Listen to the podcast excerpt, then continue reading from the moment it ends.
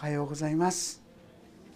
今日はフレンドシップサンデーということでですねなるべく分かりやすい御言葉ということでイザヤ書41章の10節を選ばせていただいたんですがマルチン・ブーバーっていう人がですね人生は出会いで決まるって言ったんですね。なんか聞いたことがある言葉じゃないかなと思うんですが確かに私たちは誰と出会うかどんなことと出会うかどんな言葉に出会うかそういうことによって随分人生変わると思うんですね。あの人に会ったことが一生の喜びの源だったその反対でないことを願いますけどね。でもこの御言葉ということも非常にですね私たちを励まし強めるんじゃないかと思います。言葉との出会い。まあ、正直言いましてこのイザヤ書41章10節は私にとってそういう出会いだったように思いますね。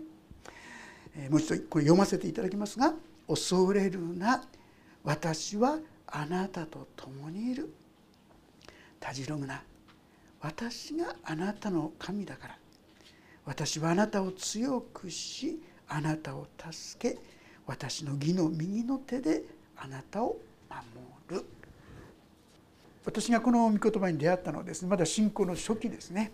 栗原先生が鳩川福音寺教会という教会で牧会をしていた時に私がそこに行かせていただいて、えー、そしてそこで、まあ、まあ訓練といいましょうか正直言いましてですね もうにいつでもこうオープンなんですよねお食事もしょっちゅうですね いただいてますしそして自由に出入り自由みたいなですね感じで過ごさせていただいてたんですけども、まあ、ある時になんかとてもショックなことがあったんですね。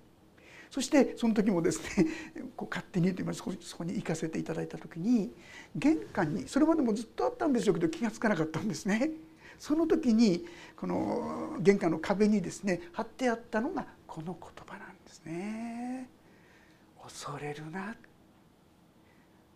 私はあなたと共にいるたじろぐな私があなたの神だからなんかその言葉に出会った時に見た時になんか心がスーッとしてですねで一つ一つの言葉がああそうなんだあそうなんだと思えて、まあ、正直ましてその時に何を苦しんだのか何をショックを受けたのかもう忘れちゃってるんですね。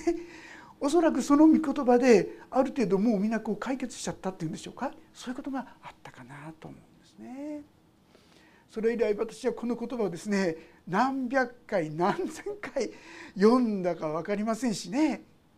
そしてまた人にもこの御言葉をお分かちさせていただいてますけれどもいつも読む時にですねそうだよなと心に深くうなずきやですね、え、ま、平安や、ま、心の中にあったかいものが湧き上がってくる御言葉がこの御言葉ですね。これがあるとどんな時でもですねまた立ち上がっていくことができた。そういうことがあった言えるかもしれません。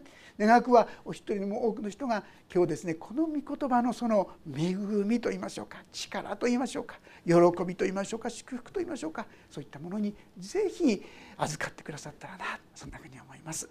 さてそういうわけでこの段落の8節からちょっと読ませていただきます。41章8節。だがイスラエルよあなたは私のしもべ。私が選んだヤコブよ。あなたは私の友アブラハムの末だ。このイスラエルよ。これユダヤ人のことです。イスラエル。イスラエル。あるいはユダヤ人はいつもお話してますがどこから始まったかって言いますとアブラハムからです。アブラハムが神を信じた。それが義と認められてアブラハムの子孫がユダヤ人です。イスラエル人です。でだがイスラエルよあなたは私のしもべ。もうしもべって言ってもこうねこう命令するそういうよりも本当に私の親しい友だ。私が選んだヤコブよ。あなたは私の友アブラハムの末だ。アブラハムの子孫。私はそれを愛するんだ。そのことを本当に思っているんだという言葉なんですが実はこれが書かれた時のイスラエルの状況というものを皆さんご存知でしょうか？まあ、イザヤ書をですねたまたま礼拝でずっとやってきてますからなんとなく分かる方が多いと思うんですが彼らは神様の前にあんまりというよりも全然忠実じゃなかったんですよね。誠実でもなかったんです。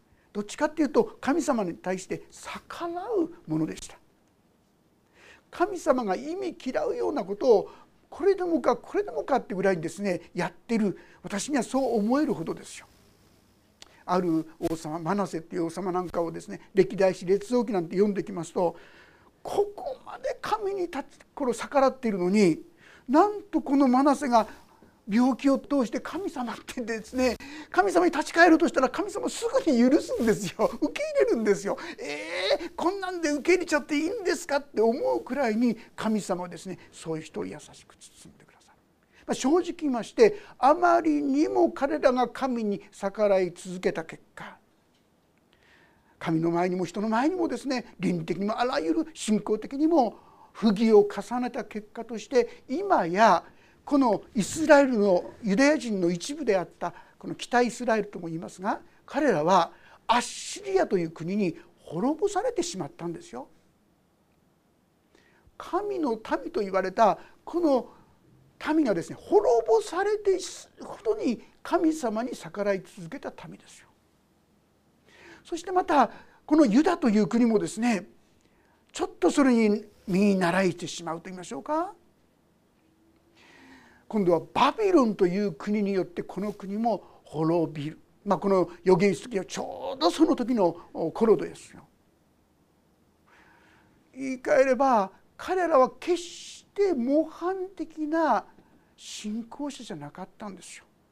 どっちかというと意味嫌われて裁きを受けてそして彼らがひどい目に遭って当然と思われるそういう状態のイスラエルに対してこの言葉が語られているということをぜひ知っていただきたいと思うんです。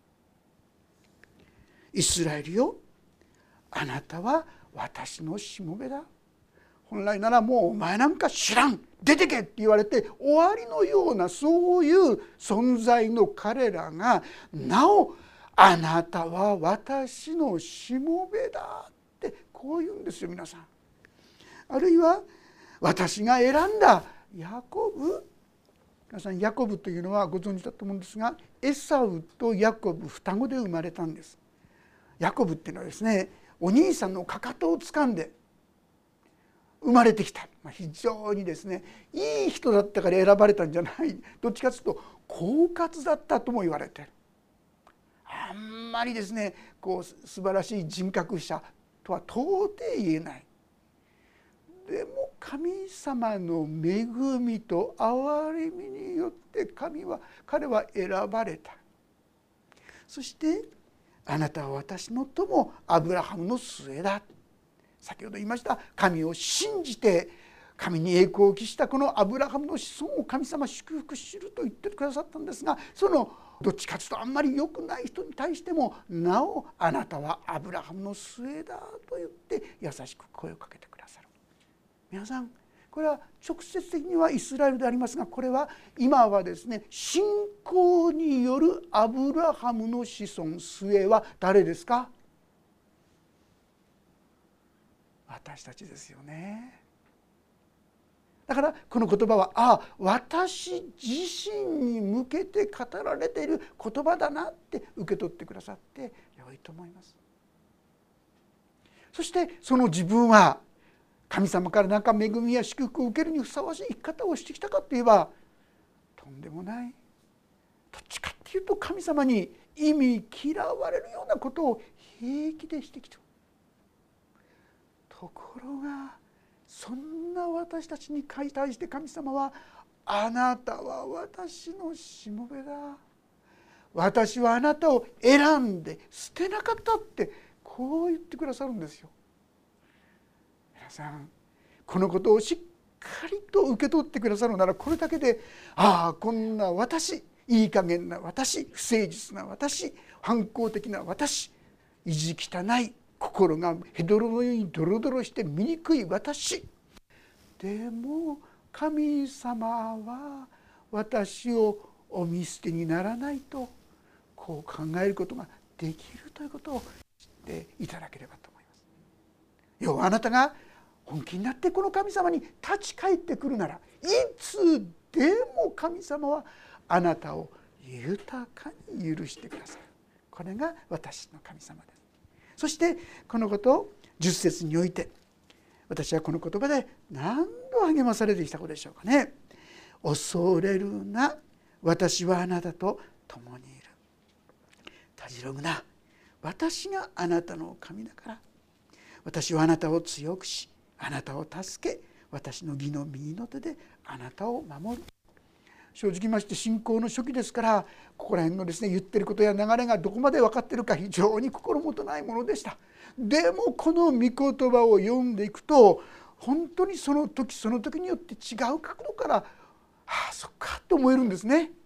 恐れるな。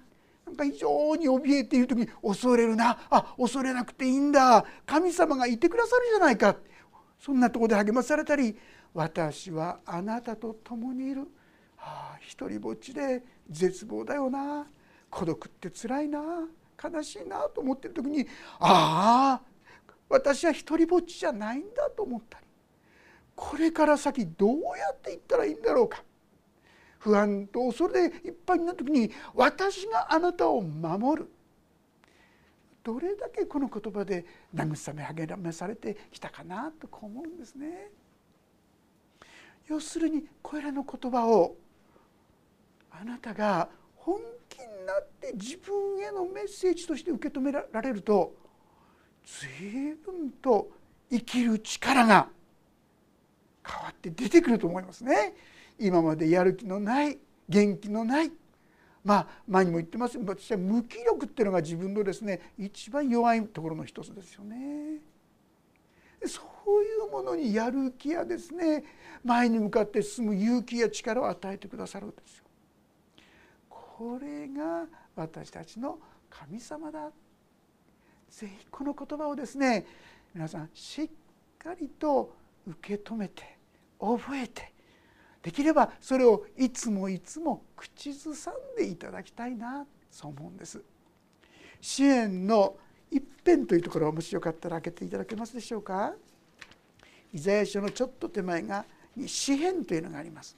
その詩篇の一辺のまあ、1節から3節全体読みましょうかね1から3もし開けられたらご一緒に読んでみたいと思います。3いいでしょうか？1節3節3はい「幸いなことよ。悪しき者の計りごとに歩まず罪人の道に立たずあざける者の座につかない人。主の教えを喜びとし昼も夜もその教えを口ずさむ人。その人は流れのほとりに植えられた木。時が来ると実を結びその葉は枯れずそのなすことは全て栄える。皆さん私たちの中にはいつも人を裁いたりあざけたりする心ってありますね。これ危険です。これはやめましょうね。それよりも神の言葉をいつも思い起こしていきましょう。あの人がこの人がことじゃない。恐れるああ神様恐れるなって言ってくれてんだな。たじろぐなたじろがなくていいんだ。私はあなたと共にいる。この言葉をですねもし皆さんがいつもいつも思い起こしていつもいつも口ずさんでいるとこれだけでですね随分と元気になると思います。勇気が出てくると思います。力が出てくると思います。ぜひ私はこの御言葉をしっかり覚えて覚えるだけじゃなくていつもそれを反芻する口ずさむ。そしてそのそうなんだ。私も正直ましてこの言葉読んで恐れるな。私はあなたと共にいる。うんそうなんだね。って最初そんなもんなんですね。2回目。恐れあそっか。恐れなくていいんだな。もう一歩その御言葉が深くですね自分の心に響いていく時に力になります。私が義の右の手であなたを守るってああ神様この中でも守ることができるし守ってくれるんだそんなふうにこの御言葉を現実の自分の中に当てはめていく時に力が出てくるんです皆さん。弱いものなのに臆病者なのにそんな私が何かですねこう立ち上がっていくそういう力ににこう満ちてくるんですね。これがこの約束です。ですから是非この御言葉をしっかり覚えてよし繰り返し繰り返し読んでみよう。そんなことをしてくださったらと思います。きっとその人はその人は流れのほとりに植えられた木。時が来ると実を結びその葉は枯れずそのなすこと全て栄えるというこの素晴らしい約束が皆さんのものにきっとなっていく。そう私は信じます。さてもう少しこの言葉を見ますけども「恐れるな」って書いてあるってことは私たち恐れてるでしょ。強がってはいるかもしれませんしね。特に男性だったら強がらないとですねかえってこうおじけついちゃうから「いや大丈夫だ!」って自分を一生懸命奮い立たせようとするかもしれませんが本当はああこれから先どうなるのかな。それこそ今のコロナはいつまで続くのかな。この仕事がこんな状況じゃどうなっていくんだろうかな？食べていけるのかな？この体もだんだん弱っていくしこれから先一体どんなことが起こるのかな？不安で不安でならないじゃないですか皆さん。その時に恐れるな。そういう私たちの不安や恐れを知らないからじゃないですよ。十分知ってます。っていながらなお恐れるなということができる方が私たちの神様なんですね。そして私はあなたと共にいる。皆さん自分が一りぼっちだってことに絶望したことないですか？自分の気持ちを分かってほしい。一生懸命話したらですねその人から何か帰ってけなされてみたりですね。ああ言わなければよかった。私は孤独だな。一人ぼっちなんだな。誰も自分の本当の気持ちを分かってくれる人がいないな。皆さんいらっしゃいます。神様はあなたのその悲しみや憂いやですね不安や恐れや寂しさ分かってくださる方です。そしてねじっと共にいてくださるんですよ。前にもお話ししたことがある方ですがその方がですねとても大きなやっぱり悲しみに出会った時に一人の姉妹が来てくれたそうです。訪ねてきてくれてそしてお花一本持って自分の家に来てくださってピンポン家に入るなり彼女は目から涙を浮かべてしてそのお花をくれた。これだけで癒されちゃった。何を言ったわけでもない。でもああこの人は私の苦しみの中に共にいてくださる。そしたら元気が出てきたんですね。あなたに対して神様はそうしてくださるんですね。そしてここでですね「たじろぐな」どうしてこんなことが言えるのか。それは私があなたの神から。皆さんただの神様じゃないんですよ。あなたの神様なんです。あの人の神様じゃないんです。あなたの神様なんです。あなたの苦しみをご存知な。あなたの弱さをご存知なあなたの醜さや悲しみやそれを全部ご存知なあなたの神だって言ってくださってるんです。あなた。なかなか日本にあんまりねあなたって言わないですけども英語では「Your God」あなたの神だって。私のこの悲しみに寄り添ってくださる神様なんだと知る時に不思議な力が出てくるということであります。そしてそれだけじゃない。私はあなたを強くする。皆さんいくらいい人でもあなたのことを助けることはできない。じゃないですか。でもこの神様はあなたを強くすることができるんですよ。弱いものを強くする。かえって弱い人の方が神様を味わえるって知ってますか？実はね弱くならないと神様を呼び求めないんですよ。だから私たち神様をね味わえないって変な言い方で神様に触れることが難しいんですよ。だから時にはね神様皆さんのその強いところをとんがっているところですねぴょんぴょんぴょんって砕こうとするんです。どうして？弱さの中でこそあなたがこの神様の大いなる力大いなる恵みに触れることができるからなんです。なんでこのことがもしかしたら神様のその技であったあるかもしれませんね。神様は弱いものを強くするのが神の様のやり方です。皆さん新約聖書の中でも一番有名な御言葉の一つはこれじゃないですか。すべて疲れた人重荷負ってる人は私のところに来なさいなんですよ。普通だったら強い人立派な人もう、ね、リーダーシップがあってねバンバンやる気があってそういう人来てください。あのー、仕事の募集だったらこういう人だと思うんですけどもイエス様の募集は違いますよ。すべて疲れた人ですよ。自分の弱さを抱える人ですよ。惨めだなって感じてる人ですよ。自分の情けなさだらしなさにもういい加減ですね。自分でもへきへきとする。そのあなたのために神は強めてくださるんですよ。この神様を知ったら幸いですね。変な言い方ですが私が毎週毎週ですねこうして皆さんの前に立たせてお話をさせていただいている私はこれだけでも毎週毎週奇跡を味わってるんですよ。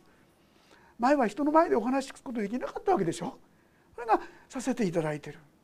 弱いからそれは恵みだなって本当に感じるわけです。皆さん弱くされることもですから恵みなんですよ。そしてあなたが本当に弱いとなったら神様助けてくださいと心から叫べます。その叫んだ言葉に神様は答えてくださるお方なのです。そして私の義の右の手であなたを守ると書いてあります。この義というのはサテークってこう義という意味なんですが実はですね別のところではこの言葉をね勝利の右の手って訳してるんです。神様の正しさ。それが私たちに勝利をもたらすってどういうことでしょう？今ならですねこの時代よりはもうちょっとわかるかもしれません。神の義それはどこに表されたかと言いますとイエス・キリストの十字架に表されたんですイエス・キリストの十字架によってあなたの罪は全部許され清められたんですよ。あがなわれたんですよ。たとえあなた方の罪が火のように赤くても雪のように白くなる紅のように赤くても羊のように毛のようになる神様はあなたを本当に義十字架によって罪を全部許し清めてくださってそうしてあなたに恵みを注ぎ力を与えあなたが勝利できるものにしてくださったんですよ。自分が強くなくてもいいんです。イエス様あなたは強いですともし申し上げられるならばそれで大丈夫なんですよ。勝利の右の手それはイエス様にあるんです。その右の手によってあなたを守ってくださるとこう言ってくださっているんですね。十字節見よあなたに向かって生き立つ者は皆恥を見て恥ずかしめられあなたと争う者たちはないもののようになって滅びるついにはですねあなた方を本当に強めてくださった結果を見ることができる知ることができるということを言ってくださっているわけであります。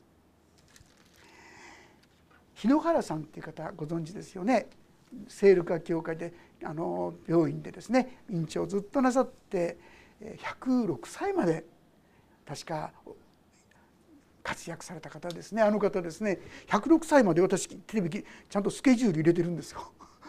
もうそれ103歳ぐらいの時だったでしょうかね。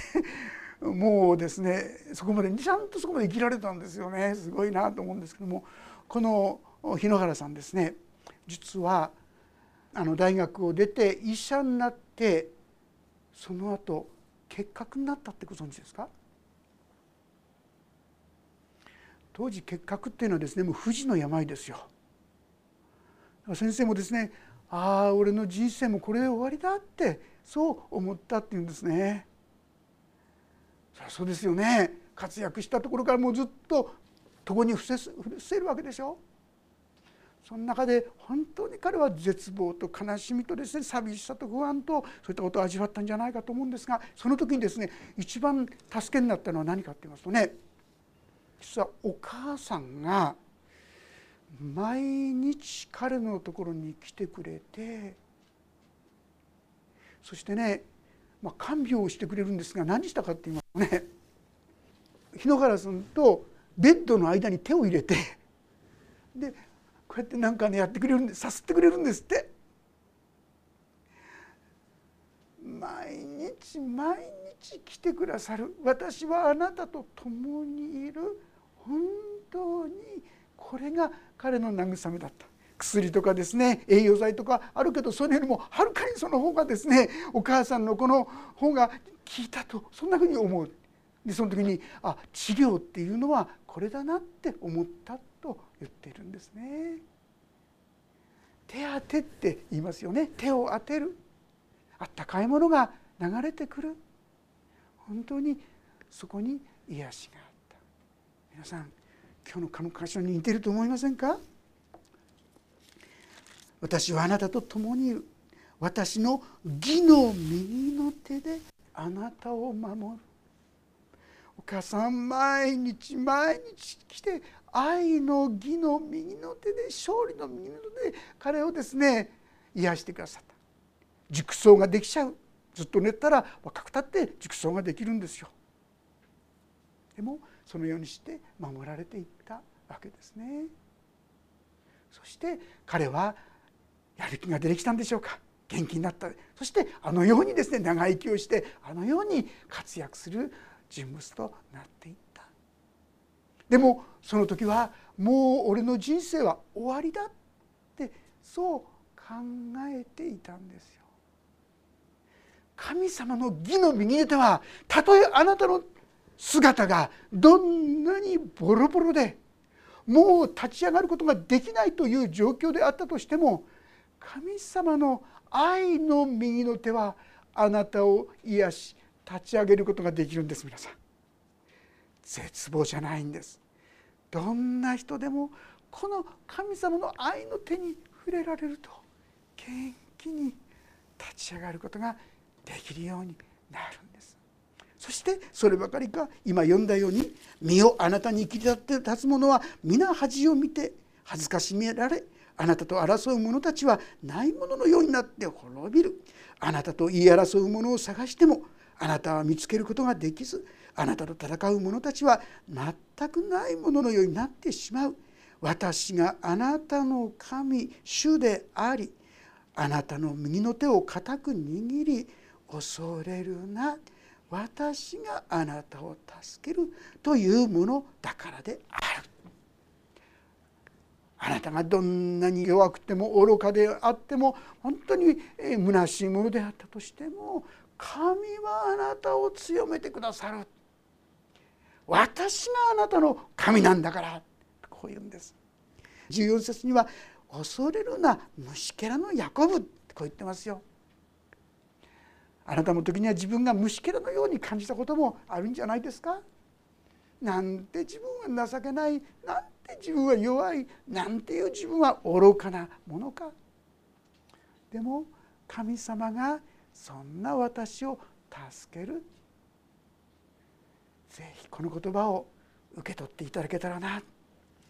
いやでもそんな話はうまくいかないでしょうって思う方一人の方のちょっとお証しをですね 分かち合いたいんですがこの方はアメリカのですねシャーマン・ジャクソンさんっていう方です。もちろんクリスチャンの方なんですが彼はですねギデオン教会っていうね聖書をこう皆さんにお分かちそういう働きをしているグループの一人だったんですけどもこう書いてあります。ある日礼拝に遅刻してしまいましたっていうんですがしかしそれには大きな訳があったのです。シャーマンは教会へ行く途中ガソリンスタンドに7歳の娘も一緒でしたが立ち寄りました。しかし給油を済ませてスタンドから出ようとした矢先一人の男が車に近づいてきて言いました「ちょっとお願いがあるのですが私の車が置いてあるところまで乗せていただけませんか？お金はお支払いしますから」シャーマンは一瞬迷いました。教会に遅れると思ったからです。しかし目の前に困っている人を助けなければと自分に言い聞かせてその男を助手席に乗せ娘を後部座席に座らせて走り出しました。走り出すと間もなく男はポケットからピストルを出して片手でシャーマンの肩をつかみ脇腹に銃を突き当て「おい手を挙げろ。遊びじゃないぞ。金を全部出せ。撃つぞ」と言ったのです。シャーマンはいまだかつてこれほど驚いたことはなかったのですがでも今は運転中ですのでですから手を挙げることはできません。となんだか変なことを言ってしまいました。すると男は「あそうか。じゃあいいからとにかく金を出せ」と言いました。そうするうちにこのシャーマンは娘を一緒に連れてきたことを後悔しましたポケットに手を入れこれで全部だよ持ってけよと有り金を全部出していったのですがこの男は信用せずに「嘘つくな全部出せ!」とますます強く銃をシャーマンの脇腹に突きつけて叫びましたシャーマンはテキサス州カーランドに住み保険代理店を営むビデオン聖書協会の会員でした。彼は車にいつもビデオンの聖書を積んでいて各聖書には1ドル紙幣が挟んでありました。それはホームレスの人々にあげるためにそうしてあったのです。銃を持った男は聖書のドル紙幣を見てシャーマンに向かって大声を上げました。この大臼の隙間ここに金があるじゃないか。その時突然シャーマンに何かが起こりました。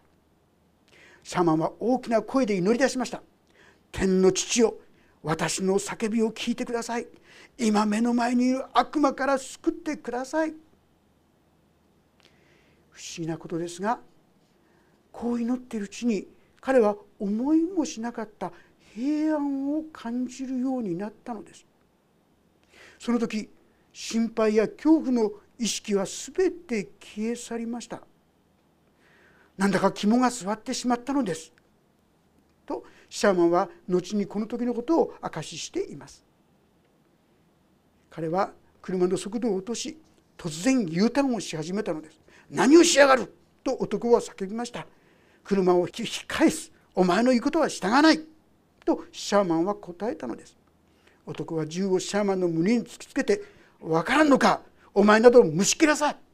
引き金を引くぞ」と脅かしたのですが今度はシャーマンが言い返しました「お前こそ分かっていない。